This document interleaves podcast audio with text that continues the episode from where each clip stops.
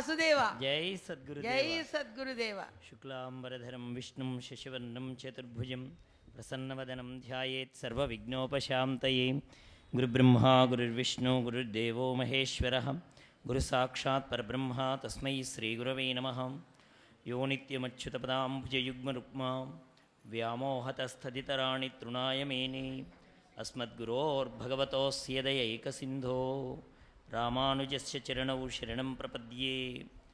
ॐ नमो ब्रह्मादिभ्यो ब्रह्मविद्यासम्प्रदायकर्तृभ्यो वंशऋषिभ्यो महभ्यो नमो गुरुभ्यः।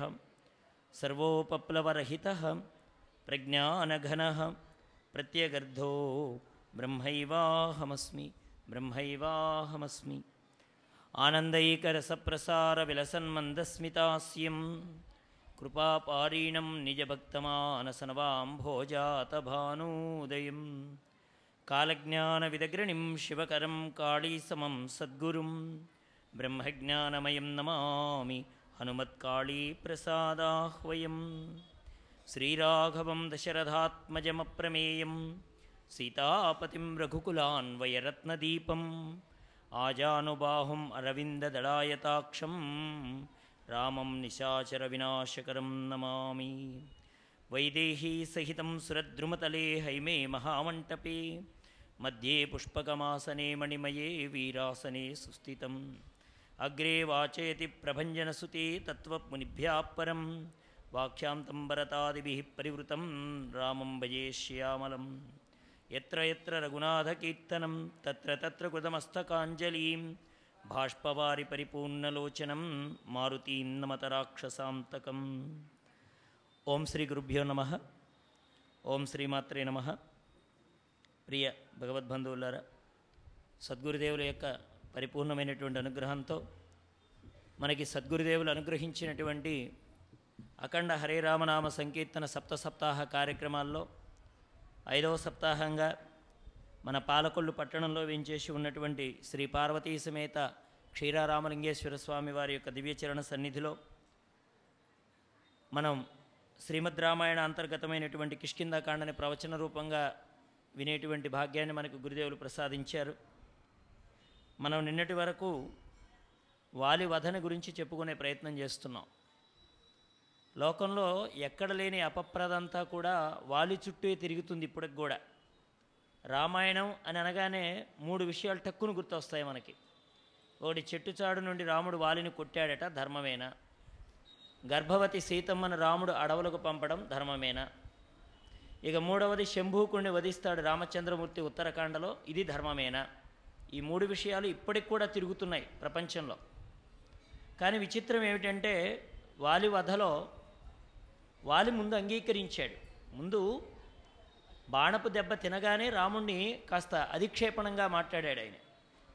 తరువాత ధర్మాన్ని చెప్పిన తరువాత ఆయన అంగీకరించాడు. నువ్వు ధర్మాత్ముడివి నేను ఒప్పుకుంటున్నాను అన్నాడు. కానీ మనస్సు ఎక్కడ నిలిచిపోయింది వాలికి అంటే పుత్రేషణ మీద నిలిచిపోయింది. ధారేషణ ధనేషణ పుత్రేషణ. ఈ మూడు కూడా ఈషణత్రయాలు అన్నారు మహాత్ములు. అంటే భార్య మీద ఉండేటువంటి ప్రేమ పుత్రుల మీద ఉండేటువంటి ప్రేమ ధనం మీద ఉండేటువంటి ప్రేమ. మానవుడికి మూడింటిలో ఎక్కడో చోట నిలిచిపోతోంది. అంత్యకాలంలో అతడు నేను పోతే నా భార్య ఏమైపోతుందో? నేను పోయిన తర్వాత నా ఆస్తిపాస్తులు సరిగా పెంచుతారో? లేక నేను పోయిన తర్వాత ఇష్టం వచ్చినట్టు ఎవరికాడు ఖర్చు పెట్టేసుకుంటాడో? లేకపోతే నా కుమారుడు ఇక వాడు ఎలా బతుకుతాడు? అనేటువంటి విషయాల మీద మనసు నిలిచిపోతుంది. ఆ పుత్రేషణని గురించి చూపించాడు ఇక్కడ. అయ్యో మరి నా కుమారుడు నాకు నా భార్య తార గురించి కూడా దిగులు లేదన్నాడు ఆయన. నా పుత్రుడు ఏమైపోతాడో అంటే కాలోహి బలవాన్ కర్త సతతాం సుఖదుఃఖయో నరాణం పరతంత్రాణం పుణ్యపాపానుయోగత. కాలం అనేటువంటిది బలవత్తరంగా ఈడ్చుకుపోతుంది అని చెప్పారు. మనకు దేవి భాగవతంలో ఉంది. అలాగే మనకి భాగవతంలో కూడా చెప్తాడు. ఈశ్వరుడు ఎవడికి ఏ వేళ ఏమి చేయు పురుషుడు ఏమి ఇరుగు మహాత్ములు విద్వాంసులు అతని మాయలకు అణిగి మెలగుచుందరంధులగుచు అని. రాముడు అన్నాడు చింతించకయావాలి ఈ ప్రపంచంలోకి వచ్చిన వాడు వెళ్ళిపోక తప్పదు. ఎంత బలాఢ్యుడైనా వెళ్ళిపోవలసిందే. అలా వెళ్ళిపోవడంలో నువ్వు చాలా అదృష్టవంతుడివి అన్నాడు. ఎందుకంటే వృద్ధాప్యం అంటే అది చాలా భయంకరంగా ఉంటుంది. గాత్రం రాదు మాట చెప్పాలంటే కుదరదు చేతి సైగలను ఎదుటి వాళ్ళు అర్థం చేసుకోలేరు ఏది రుచికరంగా ఉంటుందో నాలిక గుర్తించలేదు అన్నీ వచ్చేస్తాయి. వృద్ధాప్యంలోకి వచ్చేటప్పటికి అంతా మనకి మనల్ని మనం సరిగా వివరించలేనటువంటి పరిస్థితి వచ్చేస్తుంది. ఏది కావాలో తెలియదు ఏది వద్దనేది కూడా తెలియదు అలా నువ్వు వృద్ధుడివై కనుక మరణించి ఉంటే నువ్వు చేసిన మహాపాపం నిన్ను ఆ దశలో కట్టి కుదిపి ఉండేది. వృద్ధాప్యంలో వచ్చే బాధలన్నీ కూడా అలా ఉంటాయి. అప్పుడు నీకు ఉత్తమ లోకాలు ఉండేవి కావేమో. కానీ నా ఒం- నీ ఒంటి మీద నా బాణం పడింది. ఆ పడడంతో నీ పాపం ఇక్కడతో పూర్తయిపోయింది. కాబట్టి ఇక్కడ రామచంద్రమూర్తి తనని తాను శాసన శాసకుడిగా చెప్పుకున్నాడు. అంటే జనపదాల్లో ఉండడం కానీ అరణ్యాల్లో ఉండడం కానీ వీళ్ళందరికీ నేను ప్రభువుగా ఉంటాను.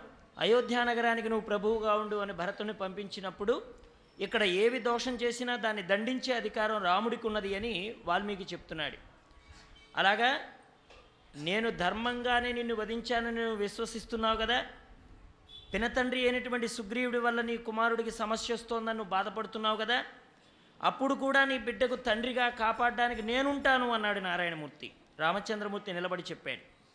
మళ్ళీ అంగదుడికి రావలసినటువంటి వైభవాన్ని అంగదుడికి కటాక్షింప చేయడానికి నేనున్నాను. నేను ధర్మమూర్తినని గ్రహించి నువ్వు నమస్కారం చేసావు కదా? ఒక్కసారి మనకి రెండు విషయాలు చెప్తారు. స్మరణమాత్ర సంతుష్టాయ నమ అని రాముడికి ఒక నామం ఉంది. ప్రణిపాతి ప్రసన్నాహి మైథిలీ జనకాత్మజ అని అమ్మవారికి ఒక నామం ఉంది. రామచంద్రమూర్తి స్మరణ మాత్ర సంతుష్టాయ నమ. అంటే ఒకసారి నమస్కారం చేసి రామా అని పిలిస్తే చాలు వాడిని రక్షించడానికి ఉద్యుక్తుడయ్యే లక్షణం రామచంద్రమూర్తికి ఉన్నది మరి అమ్మవారు ప్రణిపాతి ప్రసన్నాహి మైథిలీ జనకాత్మజ. రెండు చేతులెత్తి నమస్కరిస్తే చాలు ప్రసన్నురాలయ్యేటువంటి లక్షణం అమ్మవారికి ఉన్నది అని రామాయణంలో చెప్తారు. అలా రామనామ స్మరణ చేస్తూ రాముణ్ణి ఎదురుగా పెట్టుకొని రామబాణపు దెబ్బతోటి అప్పటికి పూర్వజన్మ పూర్వ జ్ఞాన స్మృతి కలిగి. అంటే వారికి తెలుసు. కానీ ఆచరించడం అనేటువంటిది తెలియదు. కామం అనే పొర కప్పినప్పుడు యథార్థమైన స్థితి ఎదురుగా ఎలా తెలియదో రామబాణపు ఘాతి చేత కామపు పొర తొలగి జ్ఞానం అనేది ఆవిష్కృతమైంది వారిలో.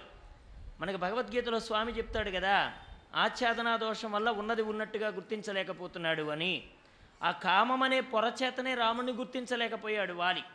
తార చెప్పిన హితోపదేశం కూడా అప్పుడు తలకెక్కలేదు ఆయనకి. ఎప్పుడైతే ఆ పొర తొలగిపోయిందో అప్పుడు జ్ఞానం అనేటువంటిది బహిష్కృతమయ్యింది. నువ్వు చెప్పింది సమంజసమైనదే. నువ్వు నన్ను కొట్టడము అది ఒప్పుకోదగినదే. నేను ఒప్పుకుంటున్నాను రామచంద్ర అని వాలి చేతులు జోడించి ఆయన అలాగా చూస్తున్నాడు రామచంద్రుడి వైపు. అప్పుడు రామచంద్రమూర్తి అన్నాడు నేను నీ బిడ్డకు యవరాజ్య పట్టాభిషేకాన్ని నేను అనుగ్రహింపజేస్తున్నాను అన్నాడు వాలి నా బిడ్డ ఏమవుతాడా అని అనుకుంటూ మరణిస్తున్నానంటే నీ బిడ్డకు తండ్రిగా నేను నిలబడతాను అన్నాడు. ఎప్పుడైతే నీకు జ్ఞానం ఆవిష్కృతమై ధర్మమునందు సత్యమునందు పట్టు దొరుకుతోందో నీ వెనకాతల భగవంతుడు నీ రక్షణగా నిలబడతాడు. నువ్వు ఆ రెండింటిని పట్టుకుంటే చాలు. సత్యము ధర్మము ఈ రెండింటిని పట్టుకుంటే భగవంతుడు నీ వెనకాతలు ఉన్నట్టే. అవసరమైతే సారథ్యంగా నీ ముందుండి కూడా అతడు సారథ్యం చేస్తాడు. నీ వెనకాతలు ఉండి నిన్ను నడుపుతాడు. అయితే సత్యధర్మాలు రెండూ నువ్వు గట్టిగా పట్టుకునేటువంటి ప్రయత్నం చేయాలి. ఏ సమయంలో కూడా ధర్మాన్ని తప్పకూడదు సత్యానికి విఘాతం కలిగించకూడదు. సత్యము ధర్మం రెండింటినీ పట్టుకునే ప్రయత్నం చేస్తే అప్పుడు వెనకాతల దైవం నిలబడి ఉంటుంది అని రాముడు అభయాన్ని ప్రసాదించాడు వాలికి. నీ కుమారుడి పట్ల కదా నువ్వు బాధ వహిస్తున్నావు. అందుకనే అంత్యకాలం చాలా క్లిష్టమైనటువంటిది. మనకు అమ్మ చెప్తున్నారు కదా ఎప్పుడో చిట్ట చివరిలో భగవన్నామ స్మరణ చేస్తాను అంటే అది కుదిరే పని కాదు. మనం ఏదైతే నిరంతరం దేనిలో ఉండి ఉంటామో అదే మనకు చిట్ట చివరిలో మనకు ఒక వ్యాపకంగా మిగిలిపోతుందన్నమాట. ఆ వ్యాపకమే మళ్ళీ వచ్చే జీవనానికి వచ్చే జీవితానికి జన్మకి కారణమై కూర్చుంటుంది. అందుకనే రామకృష్ణానంద స్వామి వారు ఒక చిన్న కథ చెప్తూ ఉండేవారు. పూర్వకాలంలో బంగారం రేటు చాలా తక్కువ ఉండేదట. తులం వచ్చేసి అరవై రూపాయలు డెబ్బై రూపాయలకి అమ్మేవారట. ఓ రోజు పేపర్లో పడిందట అరవై రూపాయలు బంగారం అరవై ఐదు రూపాయలు. ఐదు రూపాయలు పెరిగింది. ఐదు రూపాయలు పెరగడం అంటే చాలా ఎక్కువ. ఇప్పుడు తొలగ నలభై వేలు దాకా ఉంది కదా. పాతిక వేలప్పుడు అబ్బో అన్నారు. ఇప్పుడు నలభై వేలు అంటే అయ్యో అంటున్నారు. ఇప్పుడు అరవై రూపాయలది కాస్త అరవై ఐదు రూపాయలు అయిపోయింది కదా. వెంటనే అతడు తనకు బంగారం ఎవరైతే ఇస్తారో వాళ్ళకి ఫోన్ చేశాడు. ఏమయ్యా మీ దగ్గర బంగారం ఉందా? పాత రేట్లో కొంటాను. మీ దగ్గర ఎంత ఉంది అని అడిగాడు ఈయన. ఎందుకంటే ఐదు రూపాయలు పెరిగింది కదా. వెంటనే వాళ్ళు అన్నారు మా దగ్గర బంగారం మొత్తం కొనేటట్టయితే అరవై రూపాయలకే ఇస్తాం పాత రేట్లోనే ఇచ్చేస్తాం కొంటావా? అన్నాడు. ఓ అలాగే కొంటానన్నాడు. ఇతని దగ్గర ఉంది కొద్ది డబ్బే. ఊళ్ళో వాళ్ళ దగ్గరికి వెళ్ళి అందరి దగ్గర అప్పులు చేశాడు. డబ్బులు తీసుకున్నాడు. అందరి దగ్గర డబ్బులు తీసుకొని అరవై రూపాయల మీద బంగారం వస్తుంది ఐదు రూపాయల లాభం వస్తుంది. ఐదు రూపాయలు అంటే చాలా ఎక్కువ కదా ఆ రోజుల్లో అని ఊళ్ళో వాళ్ళందరి దగ్గర అప్పులు చేసి అరవై రూపాయల మీద బంగారం కొన్నాడు. అంటే ఇక్కడ మార్కెట్ అరవై ఐదు జరుగుతుందన్నమాట. ఐదు రూపాయలు లాభం కదా అనుకున్నాడు. అతని దురదృష్టం ఇక్కడికి తన దగ్గరకు బంగారం చేరగానే డబ్బులన్నీ కట్టేశాడు. వాడు డబ్బు ముందు కడితేనే సరికిస్తానన్నాడు. డబ్బు ముందు కట్టేశాడు. దురదృష్టం ఏమిటో కానీ ఇక్కడికి చేరగానే ఐదు రూపాయలకు పడిపోయింది బంగారం ధర. అరవై ఐదు కాస్త అరవైకి వచ్చింది. ఎప్పుడైతే అరవైకి వచ్చిందో ఇక ఇక జ్వరం వచ్చింది. మరుసటి రోజు పేపర్ చూశాడు. యాభై ఐదుకు చేరిన బంగారం ధర అని పేపర్లో వేశాడు. ఇక వీడు మంచం పట్టాడు. లేవడం లేదు. ఇక మరుసటి రోజు పేపర్ చూస్తే యాభై రూపాయలకి పడిపోయిన బంగారం ధర. ఇప్పుడు పది రూపాయలు లాస్లో ఉన్నాడు ఈ వ్యాపారి. ఏం చేశాడు? ఇక వచ్చే ప్రాణమా పోయే ప్రాణమా అని గుటకలు మింగుతున్నాడు. వచ్చినోడికి సమాధానం చెప్పాలి కదా. ఇళ్ళ మీద అప్పులోళ్ళు వస్తే ఏం చేస్తాడు? వ్యాపారం ఎప్పుడైతే నష్టాల్లో జరుగుతుందని తెలుస్తుందో అప్పుల వాళ్ళ ఒత్తిడి కూడా అప్పుడే మొదలవుతుంది. వాళ్ళందరూ కలిసి ఇతడు బంగారం వ్యాపారం చేస్తాడని తెలిసి ఇది లాస్లో నడుస్తున్న వ్యాపారం మనకి ఎప్పుడు డబ్బులు కడతాడని అందరు కలిసి ఆయన ఇంటి ముందుకు వచ్చి అడుగుతున్నారు. మీ నాన్న బయటికి రమ్మను మీ నాన్న బయటికి రమ్మను అని అందరూ అడుగుతున్నారు. వెంటనే వీడికి ఎక్కిళ్ళు కూడా ప్రారంభమయ్యాయి. వచ్చే ప్రాణమా పోయే ప్రాణం అన్నట్టుగా ఉన్నాడు. డాక్టర్ గారు తీసుకొచ్చారు. డాక్టర్ గారు వచ్చి ముందు నాడి చూశాడు. ఒళ్ళంతా వేడిగా ఉంది. జ్వరం జ్వరానికి థర్మామీటర్ పెట్టాడు. ఆ థర్మామీటర్ చూడగానే నూట రెండు ఉందన్నాడండి. ఏరేమంటున్నా తెలుసా? నూట రెండు అయితే అమ్మేయండి నూట రెండు అయితే అమ్మేయండి నూట రెండు అయితే అమ్మేయండి అంటున్నాడండి. అంటుంటే వాళ్ళు అన్నారండి కొడుకులు చుట్టూ చేరారు. డాక్టర్ గారు వచ్చారు కదా. డాక్టర్ గారు అడుగుతున్నారు ఏమిట్రా మీ నాన్న నోటు రెండు అయితే అమ్మేయమంటున్నాడు ఏమిటి సంగతి అంటే మా ప్రారంధం అండి అరవై ఐదు రూపాయలకు బంగారం వస్తే అరవై రూపాయల మీద ఇస్తున్నానంటే మొత్తం కొనేశాడు మా దరిద్రం ఆ రోజు ఐదు రూపాయలు తగ్గింది మా నాన్నకి జ్వరం వచ్చింది మరుసటి రోజు ఐదు తగ్గింది మంచాన పడ్డాడు ఇంకో రోజు ఐదు తగ్గింది ఎక్కుళ్ళు మొదలయ్యాయి పోతాడేమోనని మిమ్మల్ని పిలిచామండి ఇప్పుడు మీరు నూట రెండు అంటే వీడి బంగారం ధర అనుకుంటున్నాడు లాభం వచ్చేస్తుంది అమ్మేయండి అమ్మేయండి అంటున్నాడండి ఇప్పుడు ఏం చేయమంటారని అడిగాడు. అడిగితే వాళ్ళు అన్నారు మీ నాన్నకు మందులు అక్కర్లేదురా. నూట రెండు రూపాయల మీద బంగారం అమ్మామని చెప్పండి వాడే లేచి కూర్చుంటాడన్నారు. అట్లాగే మనిషికి అంత్యకాలంలో దేని మీద అయితే దృష్టి ఉంటుందో వాడు మళ్ళీ ఆ రూపాన్ని ధరించి పుడతాడు.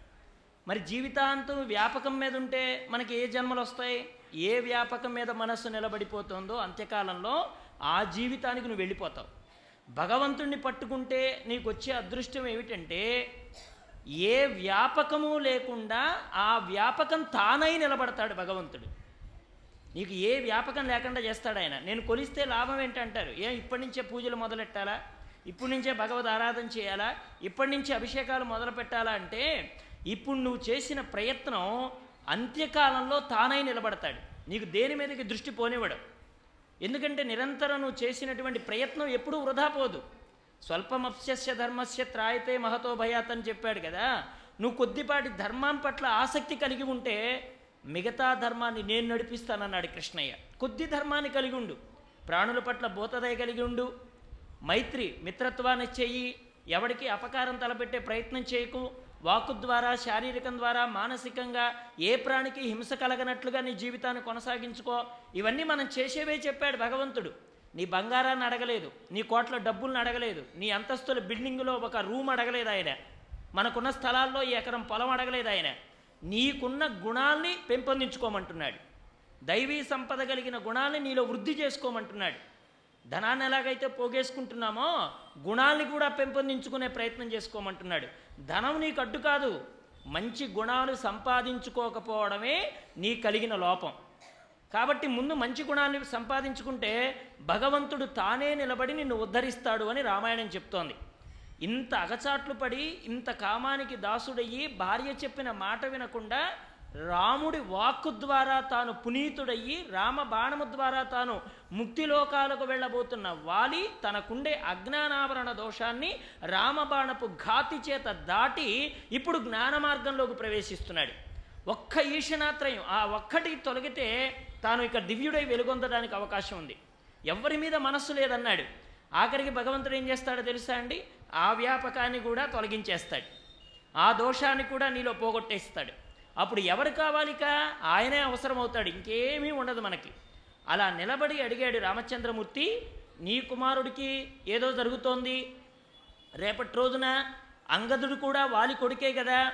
మరి వాలి నాకు ఎలా శత్రువో అంగదుడు కూడా అలా శత్రువు అవుతాడు కదా అని సుగ్రీవుడు భావించి అంగదుడికి ఏమైనా అపకారం తలపెడతాడేమోనని కదా నువ్వు ఆలోచిస్తున్నావు. నీ అంగదుడికి యవరాజ్య పట్టాభిషేకం చేయించే బాధ్యత నాది అన్నాడండి రాముడు. ఇంకో మాట ఏమన్నాడు? నేను తండ్రిగా నీ కుమారుడికి నిలబడతానన్నాడు. ఈ మాటని మన వాళ్ళు తీసుకోరండి. రామాయణంలో వాలి తరువాత స్థానాన్ని తండ్రిగా నేను వహిస్తాను అన్నాడు రామచంద్రమూర్తి. ఎంతటి అదృష్టం అండి?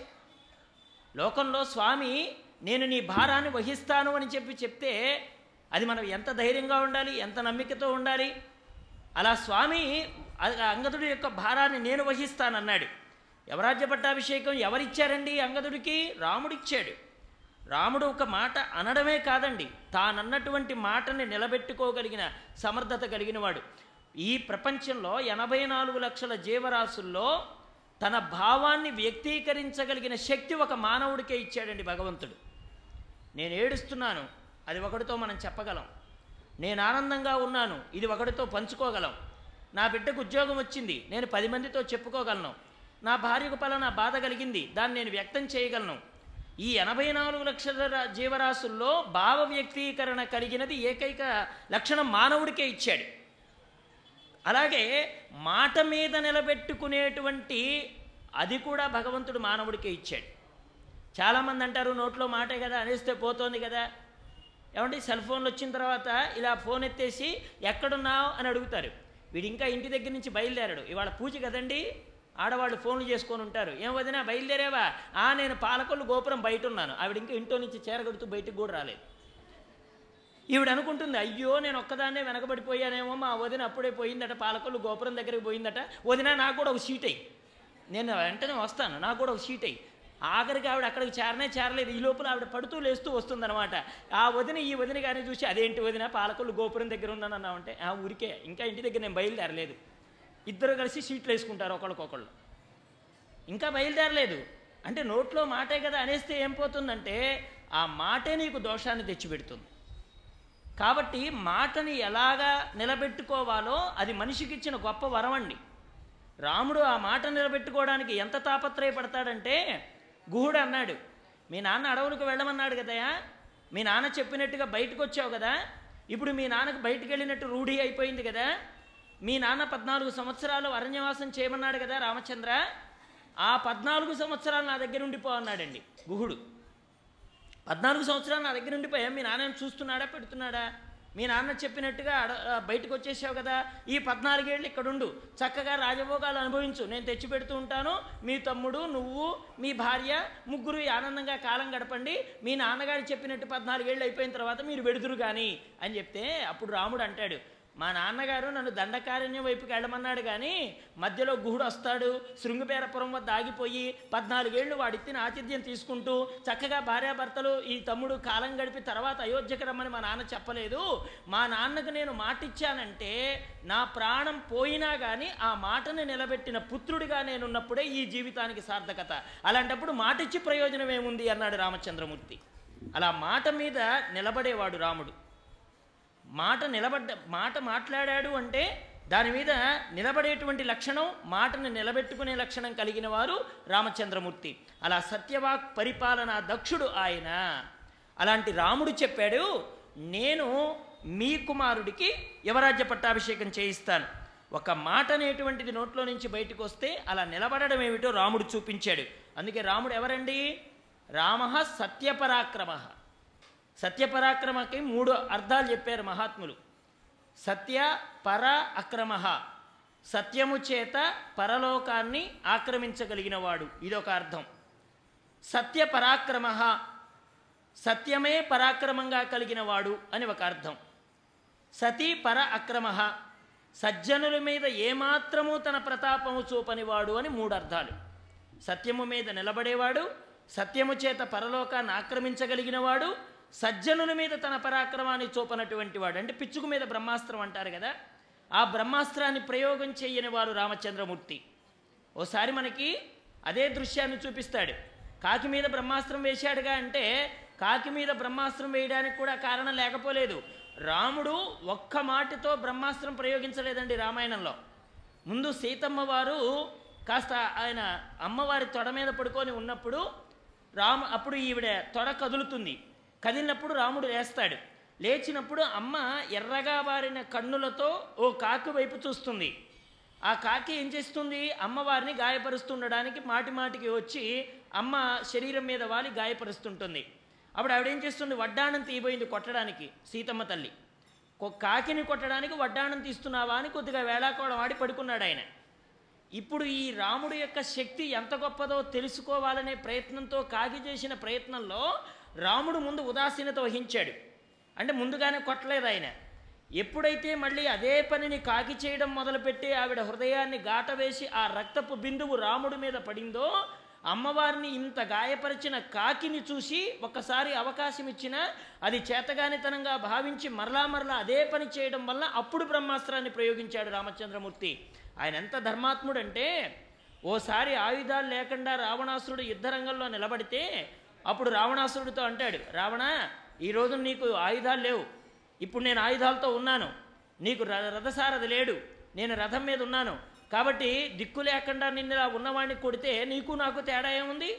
రేపు ప్రొద్దున వెళ్ళి చక్కని రథాన్ని ఏర్పాటు చేసుకొని సారథిని కూర్చోబెట్టుకొని మళ్ళీ వెనకాతల బాణాలు వీటన్నింటినీ నీ రథంలో సిద్ధం చేసుకొని అప్పుడు యుద్ధానికి రమ్మని చెప్తాడు రామచంద్రమూర్తి.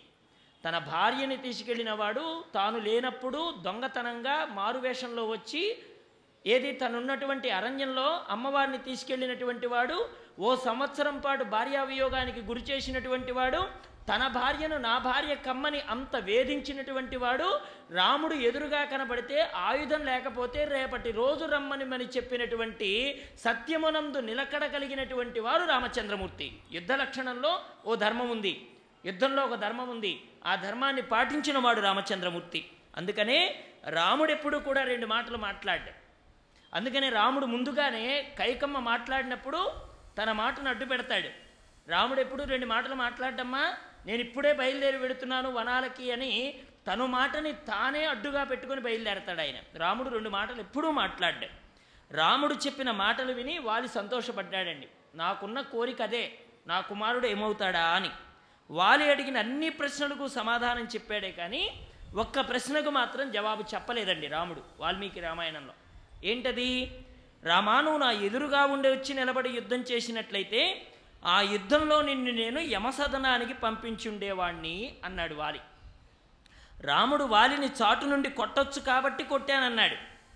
కానీ ఫలానా కారణం చేత నీ ఎదుటకు వచ్చి యుద్ధం చేయలేదని రాముడు చెప్పలేదు. ఈ ఒక్క మాటకి ప్రకటితపూర్వకంగా రాముడు ఎందుకు చెప్పలేదు అంటే మన కొన్ని రహస్యాలు ఇతర పురాణాల్లో ఉంటాయండి. స్కాంద పురాణంలో ఉమా సంహిత మనకు రామాయణానికి సంబంధించినటువంటి చాలా ప్రశ్నలకి సమాధానం దొరకాలంటే స్కాంద పురాణాన్ని చదువుకోవాలి. స్కాంద పురాణంలో చెప్తాడు వాల్మీకి బోయవాడు కాదు బ్రాహ్మణుడు అని చెప్తాడు అక్కడ. ఆయన ఆ బ్రాహ్మణ రూపంలో నుంచి ఈ విధంగా వచ్చాడు. ఈ సత్యం తెలియాలంటే మనం ఎక్కడ చదవాలి? స్కాంద పురాణాన్ని పట్టుకోవాలి. ఆ స్కాంద పురాణాన్ని పట్టుకుంటే తెలుస్తుందన్నమాట. అందులో రహస్యాలన్నీ కూడా విడవడిపోతాయి. స్కాంద పురాణంలో ఏం చెప్పారు? అహుయా వాలినం బ్రహ్మ తదౌవరమనుత్తమాం ప్రతిపావర్తినో భూయ దర్దంబలమరిందమా వాలి దగ్గర రెండు శక్తులు ఉన్నాయండి ఒకటి మహేంద్రుడిచ్చినటువంటి కాంచనమాల. అది మెడలో ఉన్నంత వరకు వాడు ద్విగుణీకృతమైనటువంటి ఉత్సాహంతో ఉంటాడు. ఇది వాల్మీకి రామాయణంలో లేదండి. స్కాంద పురాణం ఉమా సంహితలో స్కాంద పురాణంలో చెప్పిన విషయం. వాల్మీకి చతుర్ముఖ బ్రహ్మ ఇచ్చినటువంటి వరం. ఇప్పుడు రాముడు నారాయణుడు కదా? బాగా ఆలోచించండి. రాముడు నారాయణమూర్తి కదా? నారాయణుడు మరి ఎదురుగా వచ్చి కొడితే ఏమవుతుంది అంటే బ్రహ్మవరాన్ని తాను తక్కువ చేసినట్టు అవుతుంది. ఇప్పుడు తాను మానవ మాత్రుడిగా వచ్చాడు లోకంలోకి. రాముణ్ణి నారాయణమూర్తిగా గుర్తించిన వాళ్ళు చాలా తక్కువ మంది ఉన్నారండి రామాయణంలో. రాముణ్ణి మానవుడిగానే గుర్తించిన వాళ్ళు చాలా ఎక్కువ మంది ఉన్నారు. తరుణౌ రూపసంపన్నౌ సుకుమారౌ మహాబలౌ పుండరీక విశాలాక్షౌ చేరికృష్ణే జనాంబరౌ ఫలమూలాసినౌ దాంతో తాపసౌ బ్రహ్మచారిణౌ పుత్రౌ దశరథశైతో భ్రాతరౌ రామలక్ష్మణౌ వారు రామలక్ష్మణులు దశరథుడి పుత్రులు సుకుమారంగా ఉన్నవాళ్ళు ఇలాంటి మానవ సంబంధమైనటువంటి పోలికలతో రాముణ్ణి చూపించారు చూశారే కానీ నారాయణమూర్తిని సాక్షాత్తు పరబ్రహ్మ స్వరూపంగా ఎరగగలిగిన వాళ్ళు చాలా తక్కువ మంది ఉన్నారు. రామాయ రామభద్రాయ రామచంద్రాయ వేధసే రఘునాథాయ నాథాయ సీతాయ పతయే నమ. దీనిలో రాముణ్ణి ఎవరెవరు ఏ విధంగా గుర్తించారో మహాత్ములు చెప్పారు. రామాయ కేవలం రాముడుగానే గుర్తించిన వారు దశరథుడు కౌసల్య సుమిత్ర కైకమ్మ వశిష్ఠులు. వీరు మాత్రమే రామ అనే శబ్దంతో రాముణ్ణి పిలిచేవారు. ఎవరైతే యోగుల హృదయాలలో ఉండి నిరంతరం ఆనందాన్ని కలిగిస్తూ ఉంటారో ఒకసారి యోగుల్ని చూడండి మనకున్న మేడలు లేవు. మనకున్నంత బట్టలు కమ్మగా ఉండవు. ఒకసారి ఒక్కోసారి మనం రోడ్డు మీద వారిలో వారే నవ్వుకొని ఆనందించే కొంతమందిని చూస్తుంటాం ఆ ఆనందానికి కారణం ఏంటో మనకు తెలియదండి. మ వాళ్ళకి మనలాగా ఇన్ని అంతస్తులు భవనాలు లేవు వాళ్ళకి మనలాగా కాటన్ చొక్కాలు ఇస్త్రీ చొక్కాలు లేవు వాళ్ళకి మనలాగా క్రాఫులు లేవు తలకి రంగులు లేవు పట్టుడు కట్టుడు పళ్ళ షర్ట్ లేదు ఇవన్నీ లేవండి వాళ్ళకి. కానీ ఎంత చక్కగా ఉంటారండి ఆ నవ్వు చూస్తుంటే అప్పుడు అనిపిస్తుంది వాడిలో ఏమీ లేకుండా అలా నవ్వుతున్నాడు నేను ఇన్ని ఉండి కూడా ఈ నగచాట్లు పడుతున్నాను వాడి నవ్వుకి నా దుఃఖానికి కారణం ఏంటంటే సంతృప్తి. వాడు ఆనందంగా ఉండడానికి కారణం సంతృప్తి వీడు ఆనందంగా లేకపోవడానికి కారణం కూడా సంతృప్తి లేకపోవడమే. ఎంత సంపాదించినా వాడికి భయం లేదండి. నిన్నేమైపోయిందో వాడికి దిగులు లేదు. ఈరోజు నాకు భోజనం దొరకదనేటువంటి ఆలోచన అంతకంటే లేదు. రేపటి గురించి అసలు వాడికి చింతే లేదు. నిన్న జరిగింది ఆలోచించడు ఈరోజు జరుగుతున్న దాని గురించి చింతించడు రేపటి గురించి అసలు ఆలోచనే ఉండదు. ఈ మూడు ఉంటే మనిషికి సంతోషమే. ఈ మూడు కలిగినటువంటి వాళ్ళు ఆనందంగా కాలాన్ని గడుపుతూ ఉంటారు.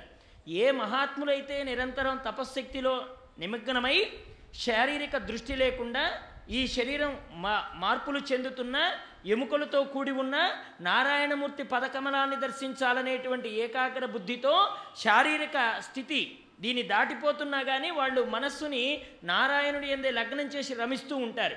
వాళ్ళ ఆనందానికి కారణం అదే. వాళ్ళు దేహాన్ని చూసుకొని ఎప్పుడు మురిసిపోరు. నారాయణమూర్తి యొక్క రమత్వం లోపల హృదయంలో ఉండి రమించేటువంటి నారాయణుని చూసి ఆనందపడుతూ ఉంటారు. వాళ్ళు పొందే ఆనందానికి కారణం రాముడు. అలాంటి రామచంద్రమూర్తి ఆయన్ని చూడగానే వీళ్ళ నలుగురు పిలుస్తారు. దశరథుడు కౌసల్య సుమిత్ర కైకమ్మ వశిష్ఠుల వారు వీళ్ళందరూ కలిసి రామా అని పిలిచారు. రామభద్ర అని పిలిచారు. ఎవరు పిలిచారు? భద్ర అంటే క్షేమాన్ని కలిగిస్తాడు రాముడు. ఎవరు ఎవరు క్షేమాన్ని కలిగించగలరు? ఈ లోకం మొత్తానికి క్షేమాన్ని కలిగించేవాడెవడో? వాడే భద్రుడంటే. గజేంద్ర మోక్షణంలో అడుగుతాడు గజేంద్రుడు భద్రమను శబ్దంబురకు ఎవ్వడు సరిపోయిన వాడయ్యున్నాడో వాడే నన్ను రక్షించడానికి రావాలన్నాడు ఆయన. గజేంద్రుడు పిలిచేటప్పుడు అందరు దేవతలు విన్నారండి. ముప్పై మూడు కూటముల దేవతలు మనం అనుకునే ముప్పై మూడు కోట్ల దేవుళ్ళు విన్నారు గజేంద్రుడు పిలుస్తుంటే. కానీ గజేంద్రుడు చెప్పిన క్వాలిటీస్ కలిగిన వాడు మాత్రమే రావాలి. ఆయన కొన్ని కొ- కొటేషన్స్ చెప్పాడు. ఈ లక్షణాలు కలిగిన వాడే నన్ను రక్షించాలి అని. ప్రతి దేవుడు ఉద్యుక్తుడయ్యాడు గజేంద్రుడి దగ్గరికి రావడానికి. కానీ గజేంద్రుడి దగ్గరికి వచ్చి రక్షించేంతటి గుణములు కలిగిన వాడు నారాయణమూర్తి ఒక్కడై ఉన్నాడు వైకుంఠంలో. ఆయన ఒక్కడే వచ్చి రక్షించాడు. ఎందుకంటే ఇన్ని గుణాలు ఆయనలో ఉన్నాయి. ఈ గుణాలన్నింటికి సరిపోయిన అర్థం కలిగిన వాడు ఆయన ఒక్కడే. అందువల్ల దేవతలందరూ ఎవ్వరు రాలేదు. ఇంద్రుడు రాలేదు ఈశ్వరుడు రాలేదు బ్రహ్మగారు రాలేదు ఎవ్వరూ అతన్ని రక్షించడానికి రాలేదు. ఒక్క నారాయణమూర్తి ఒక్కడే అతన్ని రక్షించడానికి వచ్చాడు. అంటే ఇన్ని క్వాలిటీస్ కలిగిన వాడు. అతడే భద్ర శబ్దమునకు అర్థం. లోకాన్ని క్షేమాన్ని కలిగించడానికి ఉద్యుక్తుడై అవతారమును ధరించిన వాడు నారాయణమూర్తి. అలాంటి భద్ర శబ్దమునకు అర్థము తెలిసిన మహాత్ములు మంత్రులైనటువంటి వాళ్ళు ఈ రాముడిలో ఆ నారాయణ తత్వాన్ని గుర్తించి ఇతడు మాత్రమే లోకానికి క్షేమాన్ని కలిగించగలడు అని దశరథుడి దగ్గర ఉన్న ఎనిమిది మంది మంత్రులు పిలిచేవాళ్ళు రాముణ్ణి రామభద్ర అని. ఇక రామచంద్ర అని పిలిచేవారు. ఎవరు పిలుస్తారండి? అయోధ్యానగర ప్రజలు పిలిచేవాళ్ళండి రాముణ్ణి. చంద్ర శబ్దంతో పిలిచారు ఆయన్ని. ఎందుకు పిలిచారు? అంటే రాముడు ఉదయించింది మిట్ట మధ్యాహ్న కాలంలో పన్నెండు గంటల సమయంలో అభిజిత్ లగ్నంలో నవమి నాడు పునర్వసు నక్షత్రంలో సర్వ గ్రహరాశులు శుభలగ్నంలో ఉండగా నారాయణుడు ప్రభవించాడు. అలాంటి నారాయణమూర్తి ప్రభవించినప్పుడు అందరూ చూచి ఆనందించారండి. కానీ చంద్రుడు చూడలేదండి. పగల కదా మిట్ట మధ్యాహ్నం పుట్టాడే నారాయణమూర్తి. మరి ఎలా చూస్తాడు ఆయన చంద్రుడు ఒక్కడే ఏడ్చాడటండి. అయ్యో మీరందరూ నారాయణమూర్తి దర్శనం చేశారు నేను చూడలేకపోయాను అని ఏడుస్తుంటే అప్పుడు రాముడు అన్నాడట అలా దిగులు పడకోయ్ నేను ఇక నుంచి నీ శబ్దము ధరించి లోకంలో ప్రకటితమవుతాను.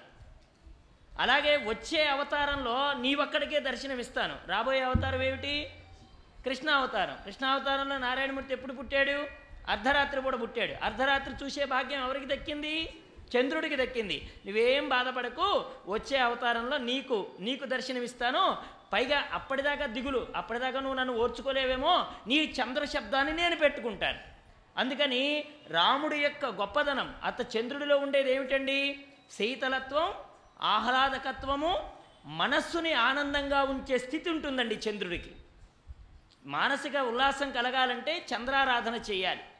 మానసిక స్థితి బాగుండాలి అంటే పౌర్ణమి రోజున ఉపాసన చేయాలి భగవంతుణ్ణి. ఆ పౌర్ణమి అనేటువంటిది మనసుకు ప్రతీక చంద్రుడు మనసుకు ప్రతీక చంద్రమా మానసో జాత అని మనం చెప్తున్నారు కదా మనకి. ఆ చంద్రుడు మనస్సుకు ప్రతీక. అందుకని ప్రతి వారి మనస్సుల్ని ఉల్లాసంగా ఉంచేవాడు రాముడండి.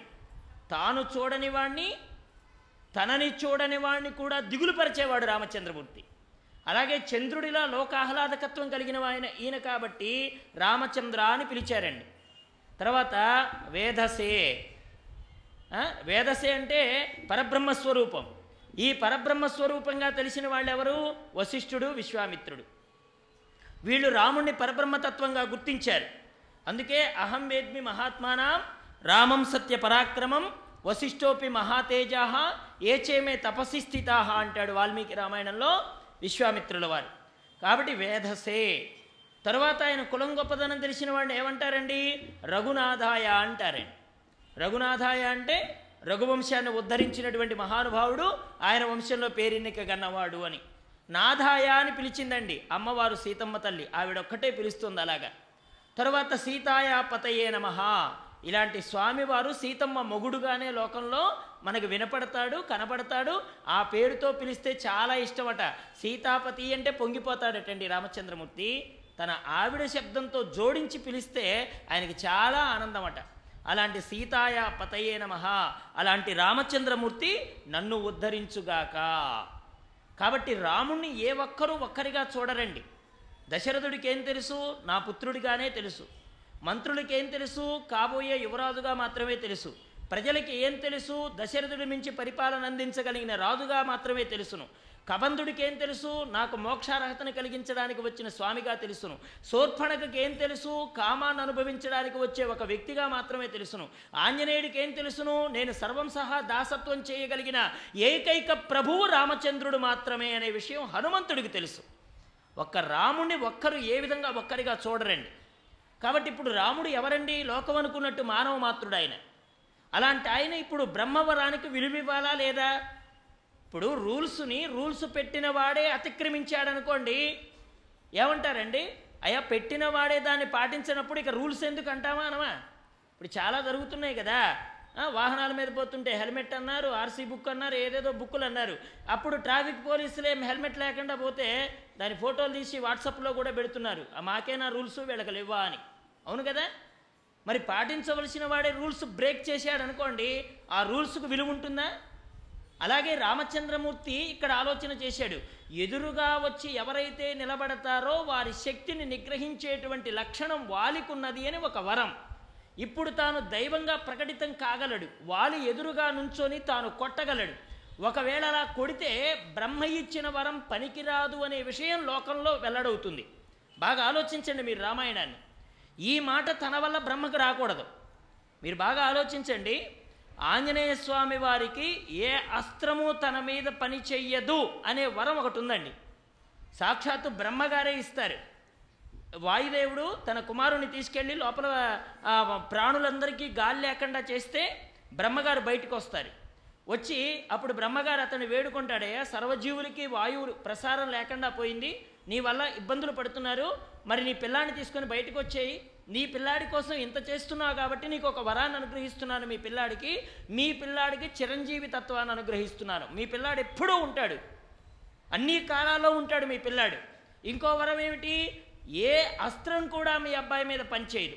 విశేషించి నా పేరిట ఉన్న బ్రహ్మాస్త్రం కూడా మీ అబ్బాయి మీద పనిచేయదు అని వరం ఇచ్చాడండి. ఎవరిచ్చారండి ఈ వరం? బ్రహ్మగారు ఇచ్చారు మరి సుందరకాండలో ఇంద్రజిత్తు బ్రహ్మాస్త్రాన్ని ప్రయోగించాడా లేదా? మరి ప్రయోగించినప్పుడు హనుమ ఏం చేశాడు? కట్టుబడ్డట్టు నటించాడు ఆయన. అంటే ఇక్కడ బ్రహ్మవరం పనిచేయలేదని అర్థమా? కాదు కాదు బ్రహ్మ మీద ఉన్న గౌరవం చేత కట్టుబడ్డాడు ఆయన. అలాగే ఇక్కడ రాముడు కూడా ఆ ఎదురుగా నిలబడి కొట్టకపోవడానికి కారణం ఏంటంటే బ్రహ్మవరానికి గౌరవాన్ని ఇచ్చాడు ఆయన. ఏ వరమైతే పెద్దల ద్వారా మహాత్ముల ద్వారా అనుగ్రహింపబడుతోందో ఆ వరానికి భంగం కలగకుండా దుష్ట శిక్షణ శిష్టరక్షణ చేయడం నారాయణమూర్తి యొక్క మేధస్సుతనానికి నిదర్శనం అండి. అందుకే మేధావి విక్రమక్రమ అని విష్ణు సహస్రనామాల్లో చెప్తారు ఏమండి? నరసింహావతారం చూస్తాం మనం. లోపల చావకూడదు బయట చావకూడదు ఇంట్లో చావకూడదు లోపల చావకూడదు పగలు చావకూడదు రాత్రి చావకూడదు జంతువుల చేత చావకూడదు నరుల చేత చావకూడదు. ఇన్ని రకాలుగా వరాలు అడుగుతుంటే ఎలా చంపుతారండి? నరసింహావతారం మనకు తెలియదని అనుకుందాం. ఇదే ప్రశ్న మనకి ఎదుటి వాళ్ళు వేశారనుకోండి అప్పుడు మనం ఏమంటాం ఇన్ని రకాలుగా చావకూడదు అన్నవాడిని చంపడం నా వల్ల కాదు అనేస్తామా లేదా? కానీ అడుగుతున్నప్పుడే లెక్కేశాడు నారాయణమూర్తి. పగలు చావకూడదు రాత్రి చావకూడదు. అంటే సాయంకాలం సంధ్యా సమయంలో చస్తాడనమాట వీడు. ఒక టిక్కు కొట్టుకున్నాడు ఆయన అక్కడ. ఓహో వీడు పైన చావడు కింద చావడు. అంటే నా తొడల మీద చచ్చిపోతాడనమాట అక్కడ ఒక టిక్కు కొట్టుకున్నాడు నారాయణుడు. అలాగే జంతువు చేత చావడు నరుడు చేత చావడు. అంటే రెండూ కలిసి వస్తే చస్తాడనమాట అక్కడ ఒక టిక్కు కొట్టుకున్నాడు నారాయణమూర్తి. అంటే ఈ వీడు ఏ కోరికలైతే హిరణ్యకశ్యపుడు ఇక్కడ కోరుతున్నాడో ఆ కోరికలకు అనుగుణంగానే వాడు కోరిన విధంగానే మరణాన్ని అనుగ్రహించిన వాడు నారాయణమూర్తి. వాస్తవానికి హిరణ్యకశ్యపుడు నారాయణమూర్తి చంపడం కాదండి హిరణ్యకశ్యపుడు నేను ఇలా చావాలని కోరుకున్నాడు వాడు అంతే. దాని ప్రకారమే ఆయన అనుగ్రహించాడే తప్ప నారాయణమూర్తి దోషమేముందండి? ఉందండి అలాగే ఏదైతే దేవతల చేత నిర్ణయింపబడి ఒక నియమం లోకంలోకి వచ్చిందో దానికి గౌరవించేవాడండి నారాయణుడు. మన వినాయక చవితి కథలో కూడా చెప్పుకుంటాం కదా శివుడు గజాసురుడి గర్భంలోకి వెళ్ళిపోయాడని. లోపల పెట్టుకున్న వాడిని విష్ణుమాయ చేత బయటికి తెప్పించుకోలేడా నారాయణమూర్తి? ఎందుకని వేషం వేయాల్సి వచ్చింది? వరాన్ని అనుగ్రహించిన వాడు ఆయన కోరుకున్నవాడు వాడు వాడి అనుగ్రహం చేతనే శివుడు బయటికి రావాలి. అంతేగాని వాడేదో మాయ చేసి శివుణ్ణి ఉదరంలో పెట్టుకున్నాడని నేను మాయ చేసి తీసుకొస్తే వాడికి నాకు పెద్ద విశేషం ఏముంది కనుక అందువల్ల ముందు వాడు చేసినటువంటి దోషాన్ని వాడే గుర్తించి అతడి వరాన్ ద్వారానే మళ్ళీ తిరిగి బయటికి రావాలనేది నారాయణమూర్తి ఆలోచన.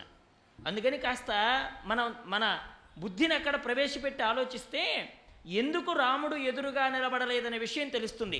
చాలామంది దీనికి వ్యాఖ్యానం ఏం చెప్తారంటే వాలికి ఎదురుగా నిలబడితే రాముడు బలం తగ్గిపోతుందట అందుకని రాముడు నిలబడలేదట. అసలు రామ బలం తగ్గడం ఏంటండి? రాముడు ఎవరండి? సాక్షాత్తు వైకుంఠంలో నారాయణమూర్తి. ఇప్పుడు మనం అవతార రహస్యం తెలుసుకున్నాం కాబట్టి మాట్లాడుతున్నాం. త్రేతాయుగంలో ఆ రహస్యం తెలిసి తెలిసిన వాళ్ళు బహు తక్కువ మంది ఉన్నారు. ఇప్పుడు నారాయణమూర్తి ఎవరండి? సర్వజీవులలో ఉండి శక్తి కలిగిన వాడు నారాయణుడే. ఎవరండి నారాయణమూర్తి? ఎవరండి పరమాత్మ అంటే బలయుతులకు దుర్బలులకు బలమెవ్వడు? నీకు నాకు బ్రహ్మేంద్రాదులకు బలమెవ్వడు? అట్టి విభుండు బలమసురేంద్ర అని ప్రహ్లాదుడు చెప్పాడు భాగవతంలో. విచిత్రం ఏంటో తెలిసిన? నువ్వు చావడం లేదు కారణం ఏంటి అని అడిగాడు హిరణ్యకశ్యపుడు. నా బలానికి కారణం నారాయణుడు అన్నాడు నువ్వెందుకు చచ్చిపోవడం లేదు? అన్నాడు. నన్ను రక్షించేవాడు నారాయణుడు అన్నాడు. మరి నేను ఇన్ని లోకాలు గెలిచాను కదా నాకంటే బలవంతుడు ఎవడు అన్నాడు హిరణ్యకశ్యపుడు. నీ లోపల బలంగా ఉండి ఇన్ని లోకాల్ని జయింపజేసిన వాడు కూడా నారాయణుడే అని చెప్పాడు. ఎంత గొప్ప మాట అండి అది. ఏ బలాన్ని చూసి విర్రవీగుతున్నాడో హిరణ్యకశ్యపుడు ఆ బలానికి కారణం కూడా నారాయణుడే. ఇప్పుడు వాలి బలానికి కారణం ఎవరు? ఒకసారి ఆలోచించండి. వాలి బలానికి కారణం ఎవరు? ఆయనే. ఆయన అనుగ్రహం లేకపోతే వాలి అలా నిలబడతాడా? వాలి అలా నిలబడడానికి కారణం ఆయనే. మదం పెరిగింది కాబట్టి త్రుంచవలసిన పరిస్థితి వచ్చింది. కామోద్దీపనం కలిగి తమ్ముడి పట్ల ప్రవర్తింపకూడని విధంగా ప్రవర్తించాడు కాబట్టి తన దుఃఖము సుగ్రీవుడి దుఃఖము ఒక్కటే కాబట్టి రేపొద్దున రావణాసురుడికి మరణశిక్ష విధించబోతున్నాను అని లోకానికి ముందుగానే వెల్లడి చేసి పరదారాపహరణం చేసిన వాడికి మరణశిక్ష తప్ప ఇంకో శిక్ష లోకంలో లేదు అని కరాఖండిగా ఒక ధర్మాన్ని లోకంలో నిలబెట్టడం కోసం రాముడి పనిచేశాడు కాబట్టి ఇది బ్రహ్మ వరానికి ఆయన ఇచ్చిన గౌరవంగా భావన చేయాలి. అందుకనే నువ్వు సగం బలం లాగేస్తావు గనక నీ ఎదురుగుండా రాను అని అలా చెప్పడం అనేది క్షాత్రధర్మం కాదండి. అందుకనే రామచంద్రమూర్తి ఒక గౌరవాన్ని పాటించాడు. చతుర్ముఖ బ్రహ్మ సృష్టి చేసిన మహానుభావుడు కాబట్టి ఆయన సృష్టి అంతటికి గౌరవించదగిన మహానుభావుడు కాబట్టి అందువల్ల రాముడు బ్రహ్మకు కూడా కన్న తండ్రి. ఎందుకంటే రాముడు త్రిమూర్తి స్వరూపం కదా. మరి రాముడు బ్రహ్మకి కూడా కన్న తండ్రి. ఈ బ్రహ్మ ఎక్కడి నుంచి పుట్టాడండి? నారాయణమూర్తి బొడ్డులో నుంచి పుట్టాడు కదా నాభిలో నుంచి పుట్టాడు ఆయన. నాభి అనేటువంటి దానిలో నుంచి బ్రహ్మ పుట్టాడంటే మనం కూడా బ్రహ్మలమేనండి. తల్లి గర్భంలో నుంచి మనకి ఒక నాళం ఉంటుంది. మన బొడ్డుకు ఒక నాళం ఉంటుంది చూడండి. బొడ్డు కోసారా అని అడుగుతారు పుట్టగానే. ఆ బొడ్డుకి నాళం ఎందుకుందండి? తల్లి తిన్నటువంటి ఆహారపు శక్తిని నారాయణమూర్తి నీకు అందిస్తున్నాడు. ఎంత ఏర్పాటు చేస్తే ఈ దేహం ఈ లోకంలోకి భూలోక ఈ లోకంలోకి వచ్చిందండి? ఎవరి అనుగ్రహం చేత వచ్చింది? అంటే ఆ నారాయణుడికి బ్రహ్మే కాదు పుట్టింది. మనం కూడా అలా బొడ్డేసుకు పుట్టిన వాళ్ళమే. ఆ నారాయణ స్వరూపమే మనం కూడా. ఆ విషయాన్ని గుర్తించలేకపోతున్నాం. అందుకనే రాముడు త్రిమూర్తి యొక్క స్వభావం. బ్రహ్మ విష్ణు మహేశ్వరులు ఈ ముగ్గురికి కూడా అతీతమైనటువంటి రూపం. రామ అనేటువంటి శబ్దం. అందుకనే రామకృష్ణానంద స్వామి వారు చెప్పేవారు. రామ అనే పదం రాత్రి మనకి అమ్మ చెప్పారు. నారాయణ మంత్రంలోని రా అక్షరము నమశివాయ మంత్రంలో మా అక్షరము రెండూ కలిపితే రామనామ తారకం లోకంలోకి వచ్చింది అని. మరి ఒకళ్ళు అడిగారు రామకృష్ణానంద స్వామి వారిని ఏమండి శివుడు విష్ణువేనా? బ్రహ్మ లేడా? అన్నాడు. బ్రహ్మ కూడా ఉన్నాడురా. బ్రహ్మ అనే పదంలో బా కింద రావత్తు హా కింద మావత్తు ఒత్తులు రెండు దిత్తే వచ్చేది రామే అన్నాడు ఆయన. బా కింద ఏముంటుందండి? రావత్తు. హా కింద ఏముంటుంది? మా ఒత్తు. ఆ రెండు ఒత్తులు తీస్తే వచ్చేదేమిటి? రామ. అంటే ఇప్పుడు బ్రహ్మ కూడా రామ. రాముడు కూడా బ్రహ్మలో ఉన్నాడు. శివుడు రా రాముడిలో ఉన్నాడు. విష్ణువే రామస్వరూపం. రామ అనేటువంటి అక్షరంలో యారాలావాలో రా రెండవ అక్షరం. పాపాబాబ్బామాలో మా ఐదవ అక్షరం. రామ అనే శబ్దం అంటే రెండు ఇంటూ ఐదు అంటే పది.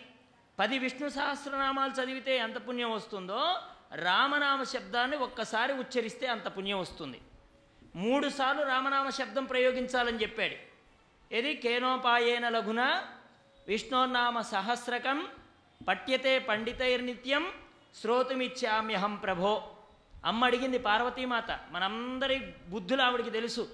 ఏమండి? కలియుగంలో విష్ణు సహస్రనామం చదివే ఓపిక లేనివాడు కూడా పుడతారండి?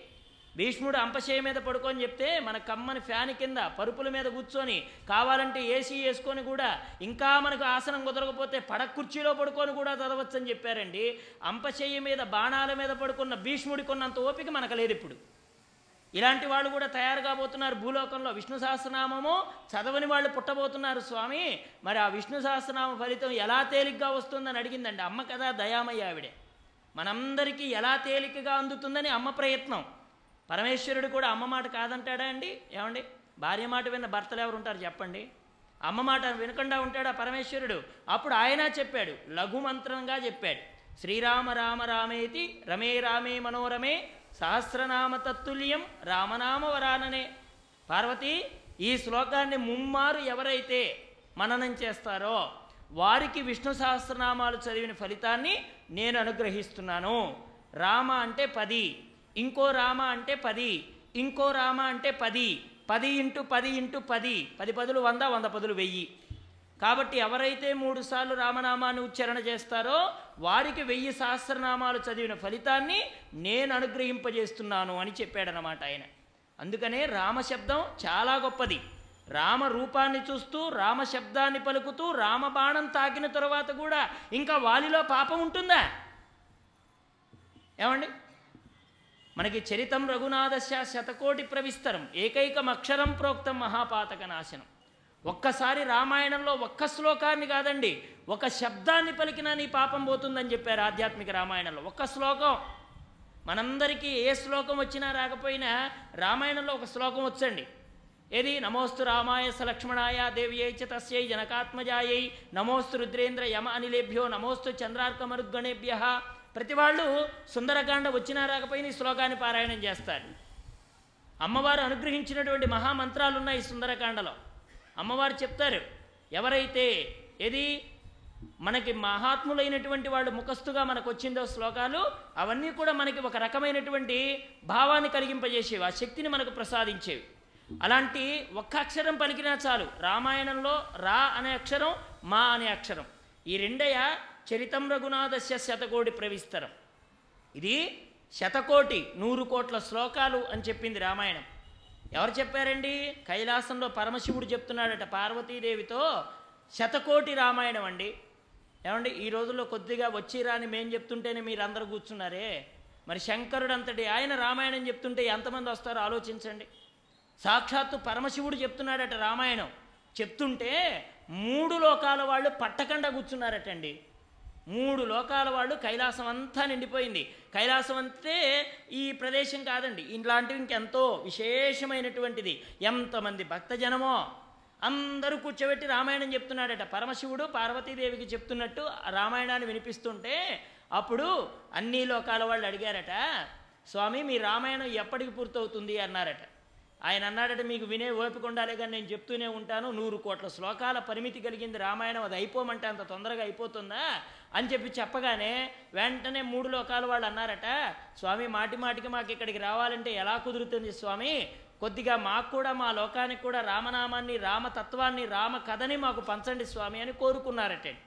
కోరుకుంటే మూడు లోకాల వాళ్ళు ఉన్నారు కదా మూడు లోకాల వాళ్ళకి పనిచేశాడట. ముప్పై మూడు లక్షలు ముప్పై మూడు లక్షలు ముప్పై మూడు లక్షలు తొంభై తొమ్మిది లక్షలు పనిచేశాడండి. కోటిలో తొంభై తొమ్మిది లక్షలు పోతే ఎంత అండి ఎంత? లక్ష.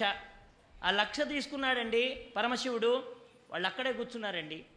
ఏమి లేచిపోరేమని అడిగాడండి ఆ లక్ష నువ్వేం చేసుకుంటావు? అవి కూడా పంచు. మళ్ళీ ముప్పై మూడు వేలు ముప్పై మూడు వేలు ముప్పై మూడు వేలు తొంభై తొమ్మిది వేలు పోయాయండి. ఇంకెంత మిగిలిందండి? వెయ్యి. అప్పుడు అడిగారండి ఆ వెయ్యి కూడా పంచమన్నారు వాళ్ళు. పంచమంటే మూడు వందల ముప్పై మూడు మూడు వందల ముప్పై మూడు మూడు వందల ముప్పై మూడు తొమ్మిది వందల తొంభై తొమ్మిది వెళ్ళిపోయాయండి. ఇంకెన్ని మిగిలింది? ఒక్కటి ఇంకా కూర్చున్నారండి. ఎందుకు? ఆ ఒక్కడు కూడా పంచితే పోతామన్నారు రామనామం అంత తీపండి. రామకథ అంత మధురం. ఉరికే పోతారా? ఆ ఒక్కడు కూడా పంచమన్నారండి. అప్పుడు ఆయన అన్నాడు ఇది ఒక్క శ్లోకమే. ఇంక దీన్ని ముక్కలు చేసి పంచాలి. అనుష్టపు ఛందస్సు కదా. ఎనిమిది అక్షరాలు నాలుగు పాదాలు కనబడుతోంది. ఎనిమిది నాలుగులు ముప్పై రెండు అక్షరాలు. మూడు లోకాలకి మూడు పదులు ముప్పై ఇచ్చేశాను. ఇక పొండి అన్నాడండి. వాళ్ళు అన్నారు ఆ రెండు కూడా ఇస్తే పోతామన్నారు. ఈ రెండు మీరు అడగొద్దు నేను ఇవ్వను అన్నాడండి ఆ రెండు అక్షరాలే రా మా. అంటే పరమశివుడు అంత ప్రీతిగా పట్టుకున్న నామాలు. కాశీలో చనిపోయిన వాడి చెవిలో పరమశివుడు కాష్టం దగ్గర తిరుగుతూ వీడు బ్రతికున్నప్పుడు రామనామం విన్నాడో లేదో రామకథ అన్నాడో లేదో ఆ పుణ్యాన్ని వీడు నా భూమిలో కాలు పెట్టినందుకు నేను ఉపదేష్టగా ఉండి వీడికి ఉపదేశం చేస్తానని పరమశివుడు శోలం పట్టుకు తిరుగుతాడండి కాశీ పట్టణంలో ఎవరైనా చచ్చిపోయిన వాడి చెవిలో రామనామం చెప్దామని. ఇప్పుడు ఎంత పుణ్యం మనకు కలిగించారో చూడండి గురుదేవులు. మనం చచ్చిందాకా అవసరంలా. మన మనస్సు చావడానికి ఇక్కడే మొదలెట్టేశారు రామనామాన్ని. చచ్చిపోయిన తర్వాత కాశీ ఎలాగ వెళ్ళలేమండి? అక్కడ దాకా వెళ్ళి తగలేస్తారో లేదో తెలియదు కదా.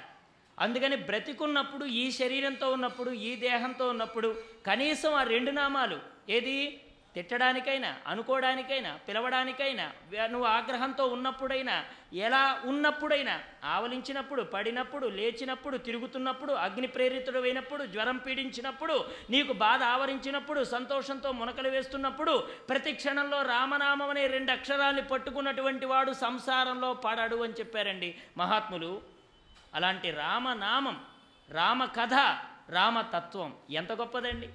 వాలి ఎదురుగా ఉండి అనుభవిస్తున్నాడు. మరణకాలంలో భగవంతుని చూడడం భగవన్నామ స్మరణ చేయడం భగవంతుడితో మమేకం కావడం అది ఎంత అదృష్టం కలిగితే లభిస్తుందండి?